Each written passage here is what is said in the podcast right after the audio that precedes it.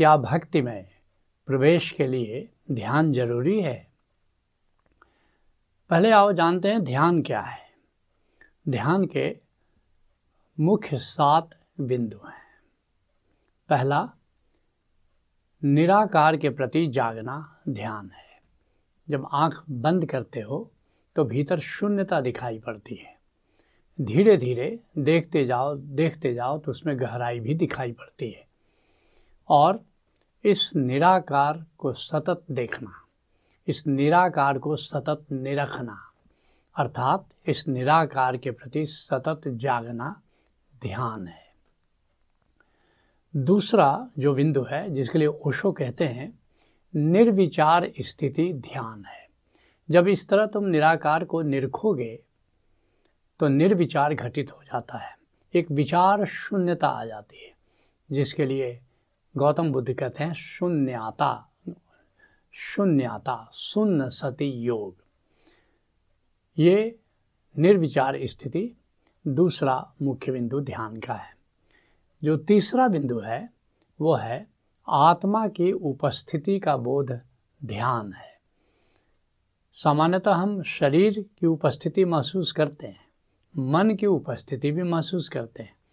लेकिन जो आत्मा है जो वास्तव में हम हैं, आत्मा की उपस्थिति से अनभिज्ञ रहते हैं या उसके प्रति हम बेहोश रहते हैं। तो आत्म परिचय, आत्म उपस्थिति, ये ध्यान की परिभाषा है। जो चौथा मुख्य बिंदु है, वह है स्वयं से जुड़ना ध्यान है। सामान्यतः हम संसार से जुड़े रहते हैं, वस्तुओं से या विषयों से जुड़े रहते हैं। लेकिन जब स्वयं से जुड़ना घटित हो जाए, स्वयं में स्थिरता आने लगे तो उस स्थिति का नाम ध्यान है। जो पांचवा मुख्य बिंदु ध्यान का है, वो बड़ा महत्वपूर्ण है कि स्वयं के होने का बोध ध्यान है। स्वयं के होने का बोध बीइंग का बोध ध्यान है। और इसको कई चरणों में हम पूरा करते हैं मुख्यतः पाँच चरणों में कि पहली तो एक जिज्ञासा भीतर होनी चाहिए कि मैं कौन हूँ? हुए माई रमन महर्षि बार बार कहते थे कि पूछो, मैं कौन हूँ? जब मैं कौन हूँ, जब इसके एक्सप्लोरेशन पर चलोगे तो बोध होगा कि मैं हूँ। परमात्मा है या नहीं? देवता देवी हैं या नहीं? संसार है या नहीं? इस पर सवाल उठाया जा सकता है। लेकिन मैं हूँ इस पर सवाल नहीं उठाया जा सकता। फिर जब तीसरे चरण में प्रवेश करेंगे तो एक्सप्लोरेशन करेंगे। अगर मैं हूँ तो कौन हूँ? तो पाओगे कि मैं आकार नहीं हूँ, मैं निराकार हूँ। और फिर और आगे जब एक्सप्लोरेशन करोगे तो फिर पाओगे कि मैं बोध हूँ, चैतन्य हूँ। यह जो निराकार मेरे भीतर है, ये जड़ नहीं, चेतन है, जिसको जानने के बाद अष्टावक्र कहते हैं एको विशुद्ध बोध हम इति निश्चय वहनिना प्रज्वाल्या अज्ञान गहनम वीत शोको सुखी भव, मैं विशुद्ध बोध हूँ इस निश्चय को आग बना लो और उस निश्चय की आग से अज्ञान के जंगल को जला दो। फिर तो शोक से मुक्त हो जाओ, आनंदित हो जाओ और फिर जब आगे बढ़ोगे और एक्सप्लोरेशन करोगे तो क्या मैं बोध हूँ? मैं चिन्मय आत्मा हूँ, मैं बोधमय आत्मा हूँ तो इसकी प्रतीति भी ध्यान है। इसका छठा जो मुख्य बिंदु है कि आत्मज्ञान का प्रवेश द्वार ध्यान है। ये जो आत्मज्ञान हुआ कि मैं आत्मा हूँ, अब यह स्थायी तो बाद में होता है, झलके तो पहले मिलने लगती है कि मैं आत्मा हूँ। मैं शरीर नहीं, मैं इंद्रियाँ नहीं, मैं प्राण नहीं, मैं हृदय नहीं, मैं मन नहीं मैं अस्मिता नहीं, मैं आत्मा हूँ। लेकिन यहाँ तक जाने का प्रवेश द्वार, गेट क्या है? वो है ध्यान। और जो सातवां मुख्य बिंदु है, जिसके लिए ओशो कहते हैं, स्वयं को प्रेम करना ध्यान है। अद्भुत बात ओशो कहते हैं, दूसरे पर ध्यान देना प्रेम है और स्वयं को प्रेम करना ध्यान है। अर्थात प्रेम सहित स्वयं को स्मरण करना ध्यान है। लेकिन जब स्वयं आ गया तो शरीर तक सीमित नहीं रहेगा। जो हमारी वास्तविक सत्ता निराकार है, वहाँ तक प्रतीत को जाने देना होगा, वहाँ तक अनुभूति को जाने देना होगा। तो अब आओ जानते हैं भक्ति क्या है। सगुण अथवा निर्गुण परमात्मा को प्रेम करना भक्ति है। बड़ी सरल परिभाषा है कि परमात्मा को प्रेम करना भक्ति है। लेकिन परमात्मा को अनेक अनेक रूपों ने में साधकों और भक्तों ने जाना है, माना है। एक है सगुण रूप। सगुण रूप में जैसे जितने देवता हैं, देवी हैं, वो परमात्मा के हुक्म हैं, वे परमात्मा के प्रबंधन के हिस्से हैं, वे परमात्मा के ही रूप हैं। जैसे विष्णु हैं, शिव हैं, ब्रह्मा हैं वैसे ही शक्तियाँ हैं, पार्वती हैं, दुर्गा हैं या जो भी रूप है। तो ये सब सगुण रूप हैं और दूसरा ये जो निराकार अस्तित्व है ये जो नि, ये निर्गुण है तो सगुण हो या निर्गुण दोनों में से किसी को प्रेम करना भक्ति है। अब इस आधार पर सगुण और निर्गुण के आधार पर दो प्रकार की भक्ति हो गई। अगर तुम परमात्मा के सगुण रूप को अवतारों को देवी देवताओं को या उनके अवतारों को जब प्रेम करते हो तो इसका नाम गौणी भक्ति है। और जब तुम उस निर्गुण निराकार परमात्मा को प्रेम करते हो तो उसका नाम पराभक्ति है।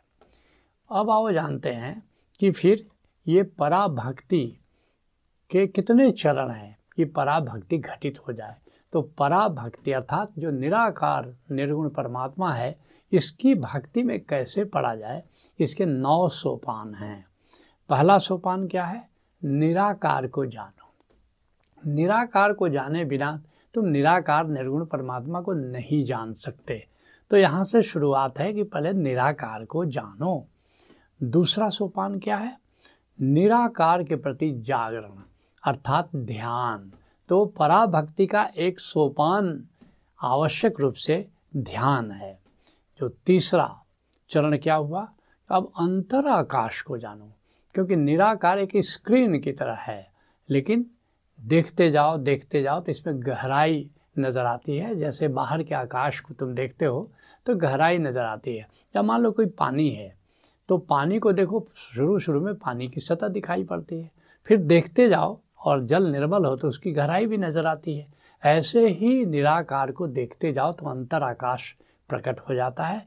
गहराई भी दिखाई देने लगती है। फिर चौथा सोपान क्या है? कि अंतर आकाश में नूद न जो नाद गूंज रहा है और नूर जगमगा रहा है, उसको अगर ध्यान से सुनोगे तो अंतर आकाश में अनाहत नाद की गूंज सुनाई देती है।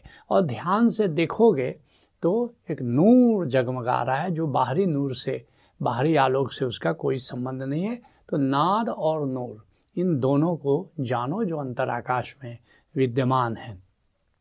फिर पांचवा सोपान क्या है? कि अब नाद को हमारे कान नहीं सुन सकते, फिर कौन सुन रहा है?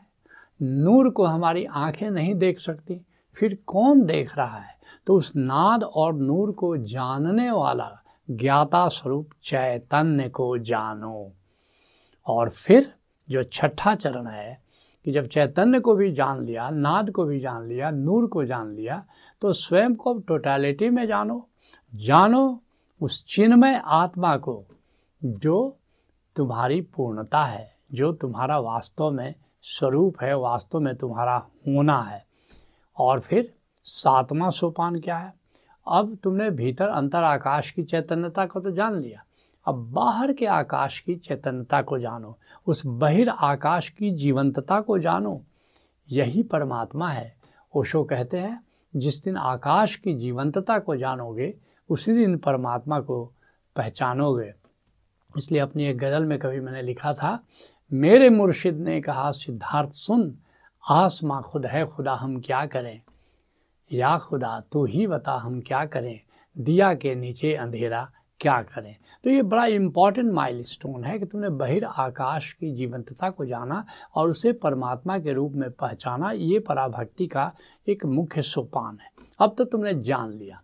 अब यहीं रुकना नहीं है। अब आठवें सोपान पर जाओ।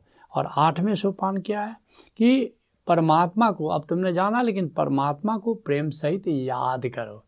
परमात्मा को प्रेम सहित सुमिरन करो और प्रेम घटित हो जाएगा।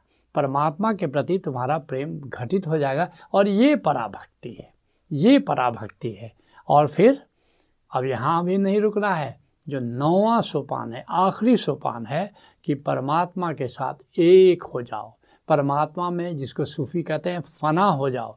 जिसके मलूक दास कहते हैं, साहेब मिल साहेब है साहेब मिल साहेब है जिसके लिए जौक साहब ने बड़े प्यारे अंदाज में कहा है, मैं खान आए वहदत में, साकी की इनायत से, पीते ही पुकार उठा जो तू है वही मैं हूँ। ये तो वहदत का, ये तो अद्वैत का, मैं खदा है, अद्वैत का मैं खाना है। मैं खान है वहदत में, साकी की इनायत, ये गुरु की कृपा से होगा। गुरु साकी है इस मैकादा में, इस मैखाने में बाई खान है, वहदत में साकी की इनायत से और पीते ही पुकार उठा, जो तू है, वही मैं हूँ। ये पराभक्ति का शिखर यहाँ पर आ गया। तो अब तुम्हारे मुख्य सवाल पर आते हैं कि क्या भक्ति में प्रवेश के लिए ध्यान ज़रूरी है? जहाँ तक सगुण भक्ति का सवाल है, इसमें ध्यान की ज़रूरत नहीं है। इसमें धारणा की ज़रूरत है। याद रखना, ऐसा नहीं कि किसी चीज़ की ज़रूरत नहीं। इसमें धारणा की ज़रूरत है। बिना धारणा के तुम सगुण भक्ति भी नहीं कर सकते हो। लेकिन हाँ क्योंकि निराकार के प्रति जागरण है और निराकार से सगुण भक्ति का खास संबंध नहीं है। लेकिन जब तुम पराभक्ति अगर करना चाहते हो तो पराभक्ति का संबंध निर्गुण, निराकार परमात्मा से है। सगुण परमात्मा से नहीं है। और इसलिए, और एक और बात है कि परमात्मा को जाने बिना भक्ति संभव नहीं है।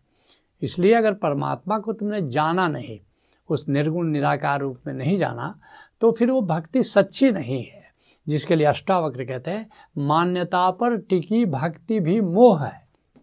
केवल मान करके अगर तुम भक्ति कर रहे हो तो वो भक्ति नहीं है, वो तो मोह है, जिसके लिए एक सूफी शायर कहता है, नाम ही नाम ले लिया। जानते उसे वाकई नहीं। कहते हो बस खुदा खुदा। देखा उसे कभी नहीं। ऐसे खुदा की बंदगी कुफ्र है, बंदगी नहीं। और खाली जो गुजरे एक नफस, मौत है, ज़िंदगी नहीं। तो मान करके परमात्मा को प्रेम नहीं किया जा सकता। और अगर तुम करते हो तो वह प्रेम भी मोह बन जाता है। तो इसलिए अब मुख्य जो तुम्हारा प्रश्न है कि आत्मा को जाने बिना जब तक तुम आत्मा को नहीं जानते हो और बिना ध्यान के तो तुम आत्मा को कैसे जानो, जानोगे? तो आत्मा को जाने बिना निराकार परमात्मा को जानना असंभव है असंभव है। और ध्यान के बिना आत्मा को जाना ही नहीं जा सकता। तो इसलिए निश्चित ही कि भक्ति में प्रवेश के लिए जो पराभक्ति, खास करके जो चरण है, उसमें प्रवेश के लिए ध्यान अत्यंत ज़रूरी है।